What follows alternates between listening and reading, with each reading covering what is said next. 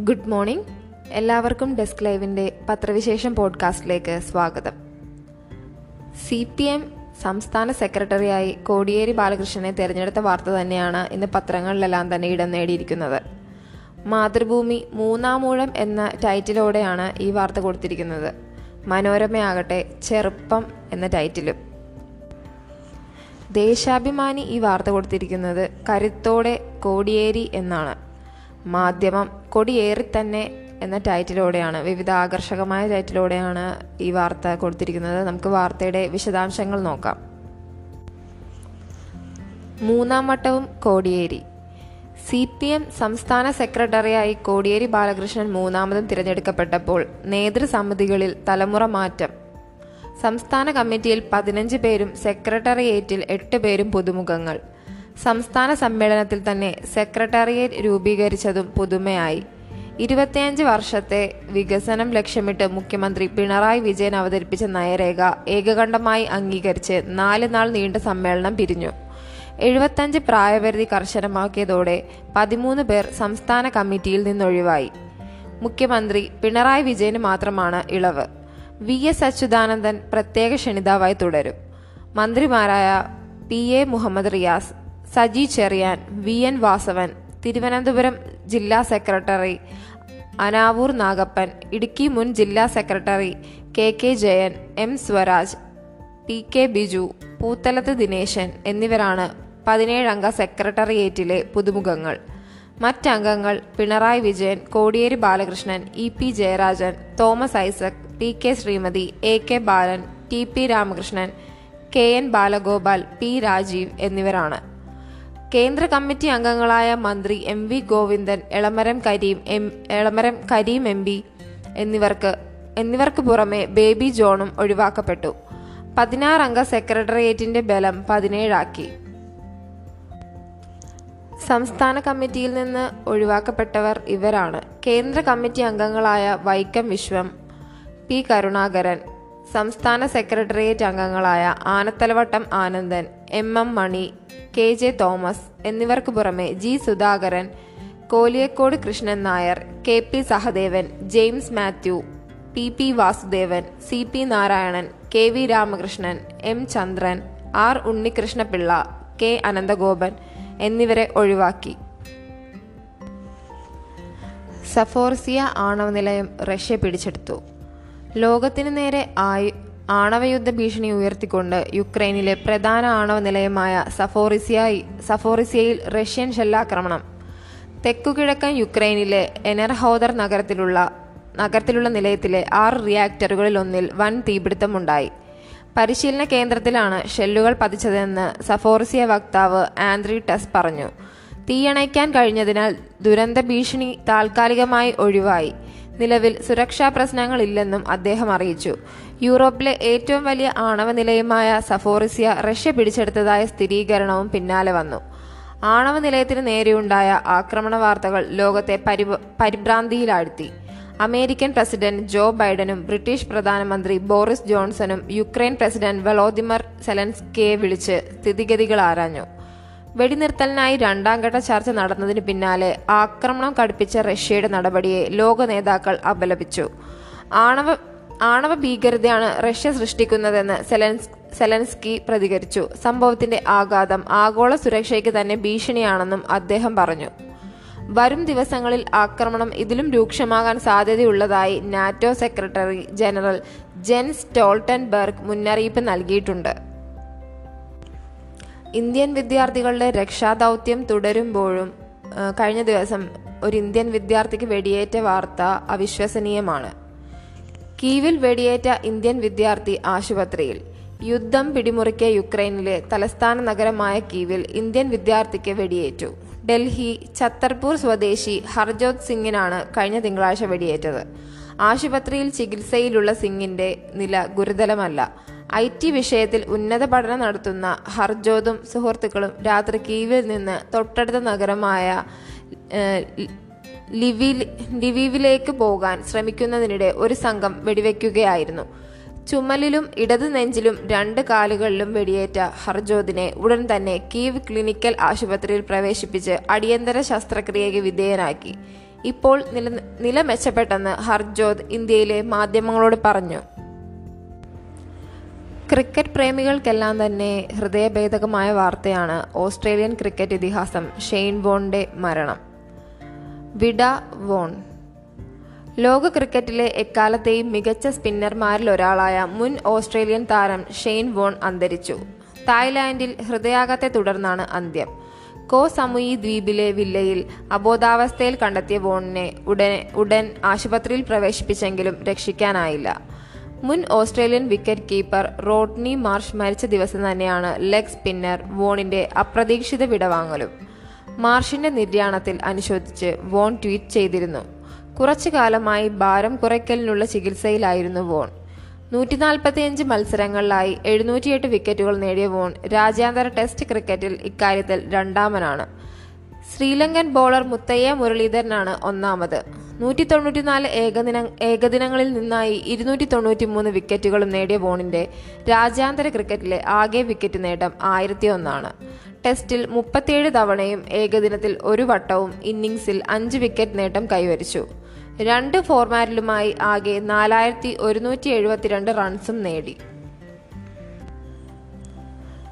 കോൺഗ്രസ് ഭാരവാഹികളുടെ എണ്ണം കൂട്ടിയുള്ള സമവായത്തിന് ശ്രമം.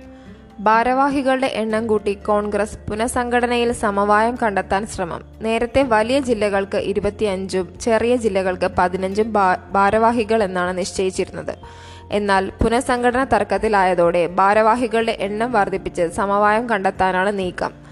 ഭാരവാഹികൾ മാത്രം ഉൾപ്പെടുന്നതാകും ഡി സി സി.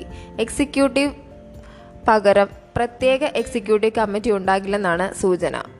വലിയ ജില്ലകളിൽ ശരാശരി മുപ്പത്തഞ്ച് ഡി സി സി ഭാരവാഹികളും ചെറിയ ജില്ലകളിൽ ഇരുപത്തിയഞ്ച് പേരുമായിരിക്കും.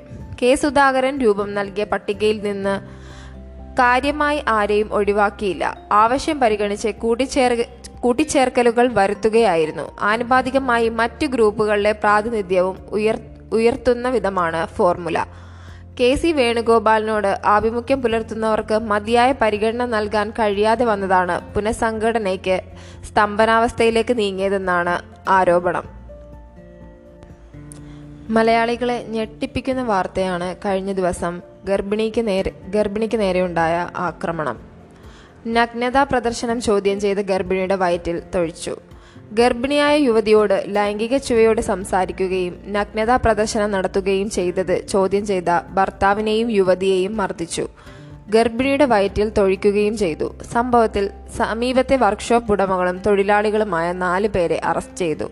പാലായിക്ക് സമീപം ഞൊണ്ടിമാക്കൽ കവലയിൽ വ്യാഴാഴ്ച വൈകിട്ട് ആറ് മുപ്പതിനാണ് സംഭവം. ഇവിടെ വർക്ക്ഷോപ്പ് നടത്തുന്ന Poovarani Parappally Karuthedathu K S Shankar Ambara Nirappel പ്ലാത്തോട്ടത്തിൽ Johnson വർക്ക്ഷോപ്പിലെ തൊഴിലാളികളായ നരിയങ്ങാനം ചെമ്പൻ പുരയിടത്തിൽ ആനന്ദ് മേവട വെളിയ സുരേഷ് എന്നിവരാണ് അറസ്റ്റിലായത്. സംഭവത്തിൽ പങ്കില്ലെന്ന ആനന്ദിന്റെ വാദത്തിൽ പോലീസ് അന്വേഷണം നടത്തുന്നുണ്ട്. റഷ്യക്കെതിരെ നിലപാടെടുക്കാൻ യു എസ് സമ്മർദ്ദം. ഐക്യരാഷ്ട്ര സംഘടനയിൽ റഷ്യക്കെതിരെ നിലപാടെടുക്കാൻ ഇന്ത്യക്കുമേൽ സമ്മർദ്ദം ശക്തമാക്കി യു എസ്.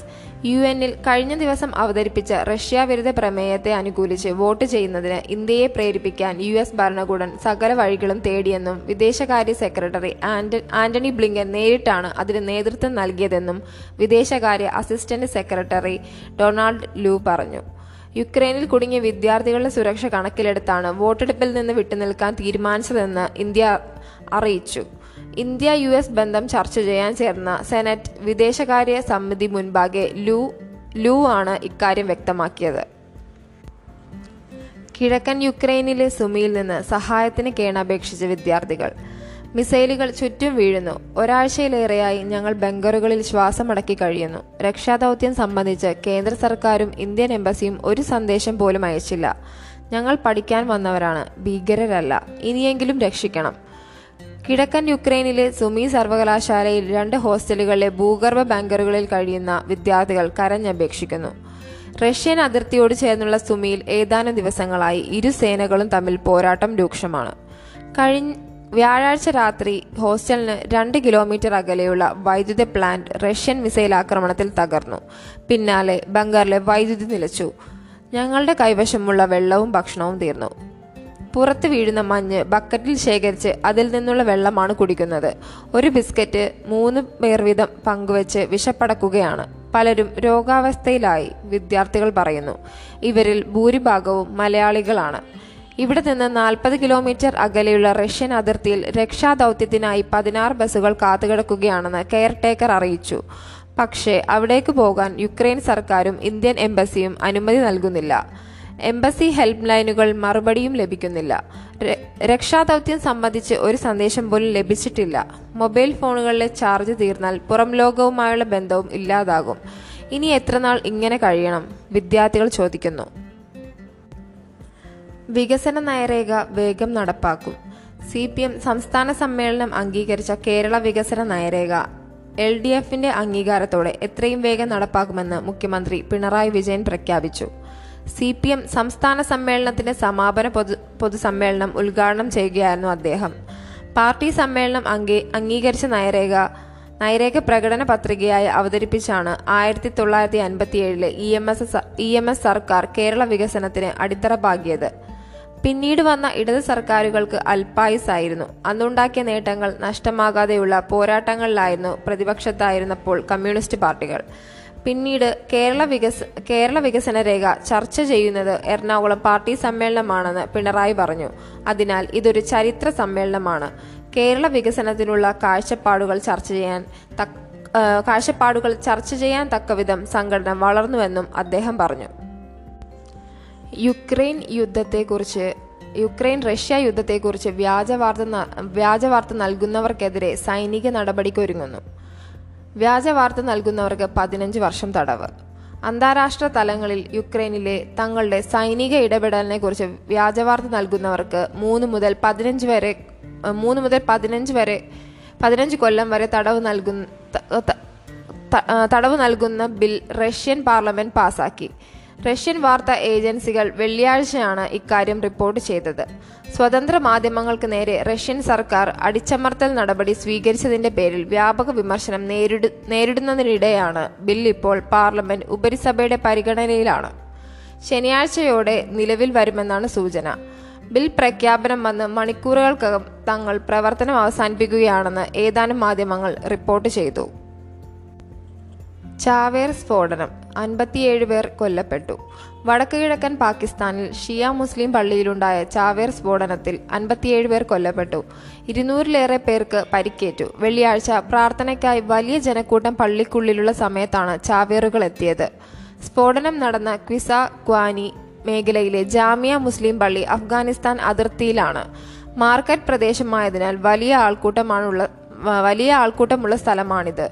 മരണസംഖ്യ മരണസംഖ്യ ഉയരാനാണ് സാധ്യതയെന്ന് പ്രാദേശിക മാധ്യമങ്ങൾ റിപ്പോർട്ട് ചെയ്തു.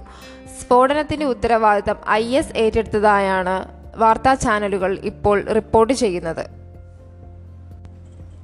ഇന്നത്തെ പ്രധാന വാർത്തകളൊക്കെ തന്നെയും നമ്മൾ ഏറെക്കുറെ പരിശോധിച്ചിട്ടുണ്ട്. എല്ലാവർക്കും നല്ലൊരു ദിവസം ആശംസിക്കുന്നു. നന്ദി.